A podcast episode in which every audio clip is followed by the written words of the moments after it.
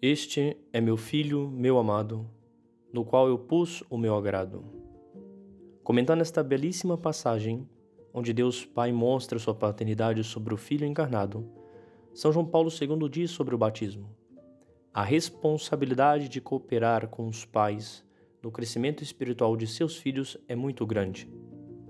Pois se sua missão de ser pais, segundo a carne, já é grande, quanto maior é a de colaborar na paternidade divina, dando sua contribuição para modelar nestas almas a própria imagem de Jesus, o homem perfeito.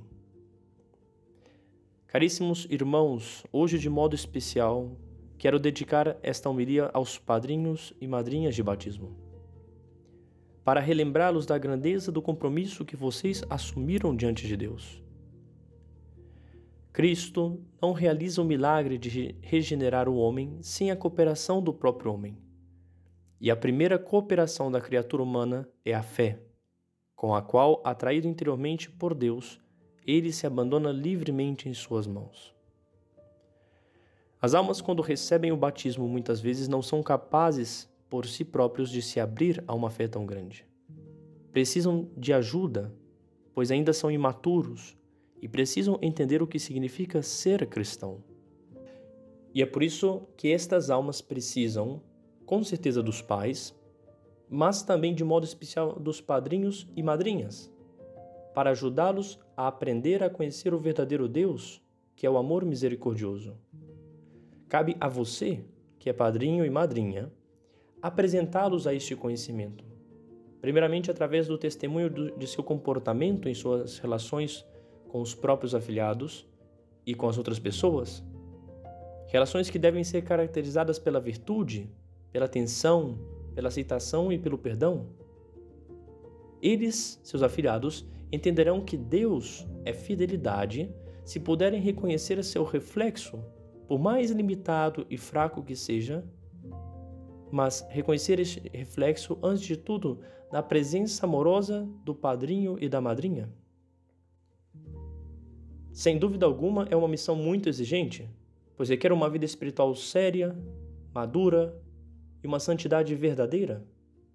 Pois não é qualquer pessoa que pode ser escolhida para ser reflexo de Deus na terra. Contudo, não se sinta sozinho, pois, como nos consola São João Paulo II, dizendo que, acima de tudo, que você seja consolado pela confiança no anjo da guarda a quem Deus confiou sua mensagem única de amor para cada um de seus filhos. E segue o Papa. Além disso, toda a igreja a qual você tem a graça de pertencer está comprometida a ajudá-lo. No céu, os santos estão velando por você, em particular aqueles cujos nomes levam essas almas que receberam o batismo e que serão os patronos dessas almas. Na terra, Existe a comunidade eclesial, na qual é possível fortalecer a fé e a vida cristã, alimentando-a na oração e nos sacramentos. Portanto, caríssimos irmãos, eu repito, não estão sozinhos nesta grande missão de levar uma alma para o céu. Contudo, estejais atentos, porque vocês não podem dar a seus filhos e afilhados o que não receberam primeiro e nem assimilaram. E por fim, além disso, todos nós temos uma mãe, Maria Santíssima, e que a ela devemos confiar estas almas, para que se tornem verdadeiros cristãos. Nas mãos dela também devemos confiar a nós mesmos, para que verdadeiramente transmitemos a essas almas o amor de que precisam para crescer e para acreditar. De fato, vida e fé andam sempre juntas. Que a Virgem Maria nos conceda esta graça.